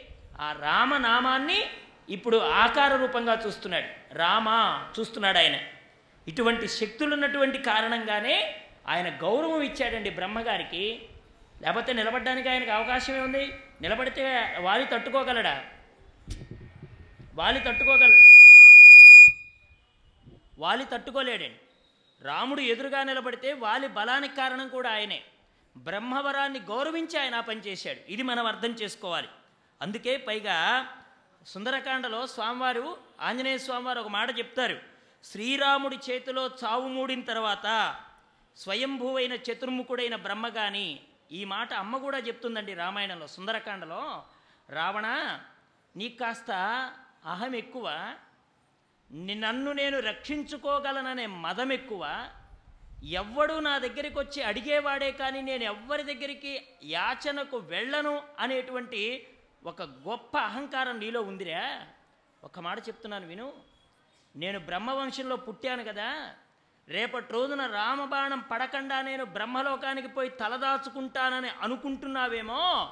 రాముడికి ద్రోహం చేసిన వాడికి బ్రహ్మ దగ్గర స్థానం లేదని చెప్పింది అమ్మ ఇంకొక విషయం నువ్వు నువ్వు నిరంతర శివభక్తుడివి కదా. నేను నిరంతరం శివపూజ చేస్తాను కైలాసంలోకి వెడితే నాకు రక్షణ లభిస్తుందని అనుకుంటున్నావేమో? ఇంత దుశ్చర్య చేసినటువంటి నీవు కైలాసానికి వెడితే శివుడు పట్టుకొచ్చి నిన్ను రాముడి ముందర నిలబెడతాడేమో. కానీ రామ బాణం నుంచి నిన్ను ఆ శివుడు కూడా కాపాడలేడు. అసలు నీకు ఆశ్రయమే ఇవ్వడు ఆ శివుడు. నీకు ఇంకొక ఆలోచన కలిగి ఉండొచ్చు. నేను యమలోకానికి పోతాను యమలోకానికి పోయి దాక్కుంటానని అనుకుంటున్నావు కదా? నువ్వు చేసిన పనేంటో తెలుసునా? పాపం అనుభవించవలసిన వాడిని పుణ్యలోకాలకు పంపించావు. పుణ్యలోకాల్లో అనుభవించవలసిన వాడిని పాపలోకానికి పంపించావు. ధర్మాన్ని తిరగేసేసావు ఎవడు దోషం చేశాడో వాడు స్వర్గాది భోగాలు అనుభవించేలాగా ఎవడు పుణ్యం చేశాడో వాడు రౌరవాది నరకాలు అనుభవించేలాగా యమలోకంలో జరిగేటువంటి ధర్మాన్ని తిరగేశావు నువ్వు. ఇప్పుడు నువ్వు అక్కడికి వెడితే యముడు నీకు గౌరవం ఇస్తాడా? యముడు నీకు గౌరవం ఇవ్వడు. పోనీ వరుణ సభాభవనం లోపలికి వెళ్ళి నీళ్ళ లోపల దాక్కుందాం అనుకుంటున్నావేమో? పంచభూతాల్ని వాటి వాటి పనులు చేయకుండా వాటి పనుల్లో నువ్వు వేలు పెట్టి ఇష్టం వచ్చినట్టుగా నడిపించే ప్రయత్నం చేశావు కానీ ప్రకృతికి ఏనాడు నువ్వు గౌరవాన్ని ఇవ్వలేదు. ప్రకృతికి తలవంచాలండి ఓసారి మనం అనుకుంటూ ఉంటాం నేను ఈ బాటిల్తో తాగే నీళ్ళే కదా ఈ నీళ్ళు ఎంత తేలిక అని నేను అనుకున్నాను అనుకోండి రావలసిన తీరులో వరదొస్తే తెలుస్తుంది నీటికున్న శక్తి ఏంటో. ఒకసారి చూడండి ప్రవాహాలు ప్రవాహాలు కొట్టుకొచ్చేస్తుంటే మంచినీళ్ళు ఇచ్చేటువంటి నాథుడు లేక ప్రవాహం నీళ్ళు తాగలేక నీళ్ళో అని అరచి చచ్చిన వాళ్ళు ఉన్నారు కాబట్టి నేను తాగే నీళ్ళే కదా నన్ను ఏం చేస్తుంది? అని అనుకోక అదే ప్రళయ రూపంలో వచ్చి నిన్ను ముంచేస్తుంది. చాలామంది అనుకుంటారు నేను ముక్కుతో పీల్చే గాలే కదా ఎంత తేలిక అనుకుంటాడు. వేచవలసిన తీరులో వీస్తే గాలి ప్రభంజనం ఎంతటిదో తెలుస్తుంది. నేను ముట్టించే అగ్నే కదా ఎంత తేలిక అనుకుంటాడు. అది ఒక్కసారి నాలుగు పక్కల అంటుకున్నప్పుడు తెలుస్తుంది అగ్నికి ఉండే శక్తి ఏంటో. కాబట్టి పంచభూతాల్లో ఉండే గొప్ప శక్తిని మనం గుర్తించలేకపోతున్నాం. నేను పీల్చేది నేను తాగేది నేను ముట్టించేది నేను నడిస్తే అణిగి పడి ఉండేది అని అనుకుంటున్నామే కానీ భూమి ఒక్కసారి కదిలితే మన గతులు ఏమైపోతాయండి? ఇన్నంతస్తుల భవనాలు కూడా పేక మేడల్లాగా కూలిపోతున్నాయే. ఇది ఎవరి అనుగ్రహం చేత నిలబడుతోంది భూమి? నువ్వు అనుకుంటే నిలబడుతుందా? ఆయన అనుకొని నిలబెట్టుతున్నాడు కాబట్టి నిలబడుతోంది. మరి వాయువో నీ ముక్కుల్లోకి చక్కగా వెళ్ళి నీకింత శ్వాసను కలిగింపజేసి నిద్రలో నువ్వు నిద్రపోతున్నా తన పనిని తాను చేసి ఈ దేహం మళ్ళీ తెల్లారి లేవడానికి కారణమైందేమిటి? వాయువు. ఆ వాయు ప్రసరణ నువ్వు అనుకుంటే జరుగుతుందా? వీచవలసిన తీరులో వీస్తే ఆ గాలి ప్రభంజనం ఎంతటితో నువ్వు చెప్పగలవా? కాబట్టి పంచభూతాలను ఇబ్బంది పెట్టావు రావణ. నువ్వు ఇబ్బంది పెట్టావు. నీ ఇష్టం వచ్చినట్టుగా గాలిని వేచమన్నావు. కదలమంటే భూమి కదిలేలా చేశావు. నీళ్ళు ఇలా పల్లానికి కాకుండా ఎత్తుకు నడిపించావు. చాలా ఇబ్బంది పెట్టావు. అగ్నిని మండద్దని శాసించావు. ఎన్ని పనులు చేశావు? ఇప్పుడు నీకు పంచభూతాల దగ్గర రక్షణ ఉందా? వాటికి అనుగుణంగా ఉంటే నీకు రక్షణ ఉంది. నువ్వు దానికి వ్యతిరేకంగా ప్రవర్తించావు. ఎక్కడికి వెళ్ళినా నువ్వంటూ బ్రతికుంటే రామబాణం నిన్ను చంపుతుంది సుమా. ఇది అమ్మ చెప్పారు? ఆంజనేయ స్వామి వారు చెప్పారు సుందరకాండలో. అందుకనే రాముడు ఒకరిని గనక ప్రతిజ్ఞ చేస్తే అమ్మంటుందండి నేను నిన్ను చంపేస్తానంది సుందరకాండలో. రావణాసురుని చంపేస్తానంది. కానీ అమ్మ అక్కడ ఏమంది అసందేశాత్తు రామస్య తపసచ్చానుపాలనాత్ నత్వా కురిమి దశగ్రీవా భస్మ భస్మార్హ తేజస. నేను నిన్ను చంపగలను కానీ మా ఆయన చంపుతానని ప్రతిజ్ఞ చేసి ఉంటాడు అక్కడ నన్ను తీసుకొచ్చినటువంటి మీద నా మీద కాకి వాళ్తేనే ఒప్పుకోలేదు మా ఆయన. నువ్వు తీసుకొస్తే నేను బతకనిస్తాడా? కాబట్టి మా ఆయన ప్రతిజ్ఞ చేసి ఉంటాడు అక్కడ. ఏది రావణాసురుని చంపుతాను అని. ఇప్పుడు నేను నా తపశ్శక్తి చేత నిన్ను భస్మం చేస్తే మా ఆయన అన్న మాటకు విఘాతం కలుగుతోంది కాబట్టి నిన్ను చంపకుండా వదిలిపెడుతున్నాను అని చెప్పింది అమ్మ అంటే రామ బాణం గొప్పదా సీతమ్మ వాక్కు గొప్పదా అంటే సీతమ్మ వాక్కే గొప్పది. సీతమ్మ వాక్కుకంత శక్తి ఎక్కడి నుంచి వచ్చింది? రామనామ ప్రభావం చేత సీతమ్మ వాక్కుకు వాక్కుకంత శక్తి కలగడానికి కారణం ఏంటండి? ఆవిడ నిరంతరం రామ రామ రామ రామ అంటూ రామనామాన్నే జపిస్తోంది కాబట్టి ఆవిడ జపించిన నామం ఆవిడ వాక్కుకు శక్తిగా తోడయ్యి రావణాసురుని సైతం భస్మం చేస్తానన్నంత స్థాయికి ఎదిగిందనమాట అలాంటి వాడు రామచంద్రమూర్తి. యోగి పుంగవుడైనటువంటి హనుమ చెప్పాడు. రాముడేమన్నాడు? వాలిని చంపేస్తానని ప్రతిజ్ఞ చేశాడు. చంపేటందుకే రాముడే వాలికి ఎదురుగా వచ్చి నిలబడితే బ్రహ్మవరం కూడా అడ్డుగా నిలబడకపోవచ్చు కానీ ఆ భావన బ్రహ్మకు కలగకుండా ఉండడానికి బ్రహ్మకు గౌరవం ఇచ్చి ఆ పని చేశాడు. ఇక ఇంద్రుడిచ్చినటువంటి మాల బ్రహ్మిచ్చినటువంటి వరం ఒక కారణమైతే ఇంద్రుడిచ్చినటువంటి మాల ఉండగా తనని నిగ్రహించలేరు అని వాలి ఒక మాట అనుకున్నాడండి.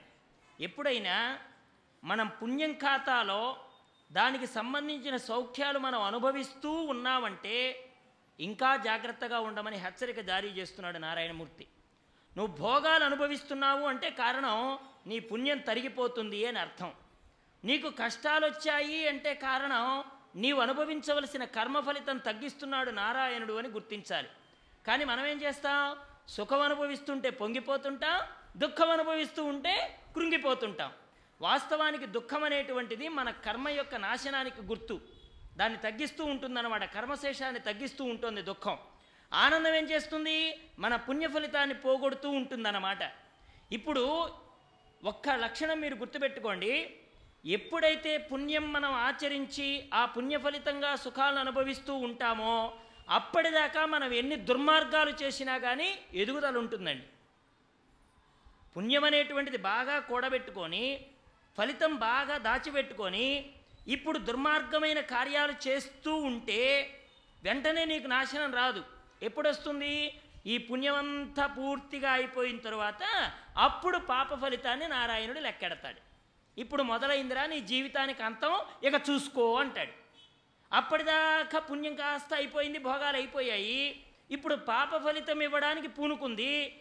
ఈ పాప ఫలితాన్ని ఇచ్చేటప్పుడు హరిహర బ్రహ్మాదులు కూడా నిన్ను అడ్డుకోలేరు. రామాయణంలో రావణాసురుడు రాజ్యం చేస్తున్నాడండి. రావణాసురుడు రాజ్యం చేస్తున్నప్పుడు ఎవ్వరూ ఆ దరిదాపుల్లోకి వెళ్ళలేదు.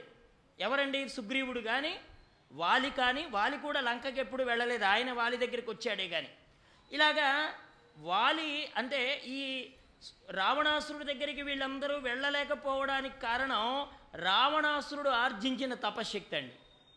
ఎప్పుడైతే సీతమ్మను తీసుకుపోవడం అనేటువంటి అధర్మం రావణాసురుడిలో ప్రవేశించి వాడి పుణ్యక్షీణతకు పాపానికి కారణమయ్యిందో ఎవరు ప్రవేశించలేరు అని తను ఒక జాతిని నిర్లక్ష్యంగా వహించి వేలెత్తి చూపించాడో ఆ జాతికి సంబంధించిన వానరుడు ఒకడు లంకలో కాలు పెట్టడం జరిగింది. అంటే పుణ్యం తగ్గిపోతుందనడానికి ఇదే గుర్తు. ఆంజనేయ స్వామి వారు చెప్తారు ఒరే రావణ నీ పుణ్యం తగ్గిపోయిందిరా నీ పుణ్యం అయిపోయింది. ఈ రోజైనా నీ పాపపు కాథ నారాయణమూర్తి మొదలు పెడుతున్నాడు నెంబర్ వేసుకో నేను వచ్చాను.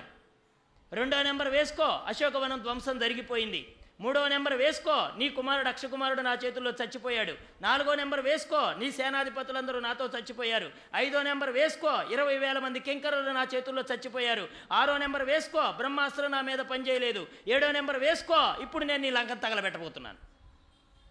ఇదంతా దేని వల్ల జరిగిందండి? పుణ్యక్షీణత. వాడి పుణ్యం అనేటువంటిది గనక ఇంకా ద్విగుణీకృతం చేసుకొని ఉన్నట్టయితే దైవీ సంపద గుణాలు కలిగి ఓ రాముడి స్థాయిలో ఉండవలసిన వాడు రావణాసురుడు. తన పుణ్యక్షీణత చేత పరదారాపహరణం అనేటువంటి అధర్మం ఎప్పుడైతే వాడి లోపల చొరబడిందో అప్పుడు ఒక్కొక్కటి ఒక్కొక్కటి ఒక్కొక్కటి నాశనం కావడానికి దారితీసింది రామాయణంలో. అదే చెప్తున్నాడు. హనుమంతుల వారు కూడా అక్కడ అదే చెప్పాడు రావణాసురుడితో. రాముడు ఒక మాట అని ప్రతిజ్ఞ చేశాడంటే అది జరిగి తీరుతుంది. అందుకని ఇక్కడ ఇంద్రుడిచ్చినటువంటి కాంచనమాల మెడలో ఉండగా ఈ బ్రహ్మవరానికి ఆ ఇంద్రుడి కాంచనమాలకి గౌరవాన్ని ఇచ్చి రామచంద్రమూర్తి కొట్టగలిగాడు. ఆ కొట్టేటప్పుడు కూడా ఏం చెప్పాడు? రావణాసురుడు కూడా ఇదే మాట. తననెవరూ కొట్టలేరనేటువంటి ధైర్యం వాడికి. కానీ అధర్మం అనేటువంటిది ఎంత పని చేయించిందో చూపించారు అలాగే వారికి కూడా ఇదే సమాధానం చెప్పాడు. ఎవరెన్ని మినహాయింపులు కోరినా వారి ప్రాణాలు ఎలా తీయాలో నారాయణమూర్తికి తెలుసు. అందుకనే నేను నాది అనే అహంకారాలు తొలగించుకోవాలి. నేను నాది. హిరణ్యకశ్యపుడంతా నాది అనేవాడు ఏమండి? ఇంకా వీడు హిరణ్యాక్షుడంతా నేను అనేవాడు. భూమి అంతా నాదనేవాడు వీడు నేను అనేవాడు హిరణ్యాక్ష హిరణ్యకశ్యపులు. అలాంటి లక్షణాలు కలిగినటువంటి వాడిని ఈ రెండు చాలా కష్టం అండి రామకృష్ణానంద స్వామి వారు చెప్పేవారు లోకంలో ఏదైనా వదలడం కష్టమే కానీ అన్నింటికంటే కష్టమైంది ఏమిటంటే నేను నాది. ఈ రెండూ పోగొట్టడానికి నారాయణుడే రెండు అవతారాలు తీసుకున్నాడట. ఒకటి వరాహావతారం రెండు నరసింహావతారం. రెండింటిని చంపడానికే రెండు అవతారాలు నారాయణమూర్తికి అవసరమైతే మానవ మాతృలుగా ఉన్న మనం నేను నాది చంపుకోవాలంటే ఎన్ని జన్మలెత్తాలో? వాడికే రెండు అవతారాలు పట్టినాయి. ఒకటేమో మొత్తం నాదనేవాడు. ఏది భూమి అంతా తీసుకెళ్ళి చాపగా చుట్టేసినట్టు. ఇక రెండవది ఏంటి హిరణ్యకశ్యపుడు నేను అనేవాడు.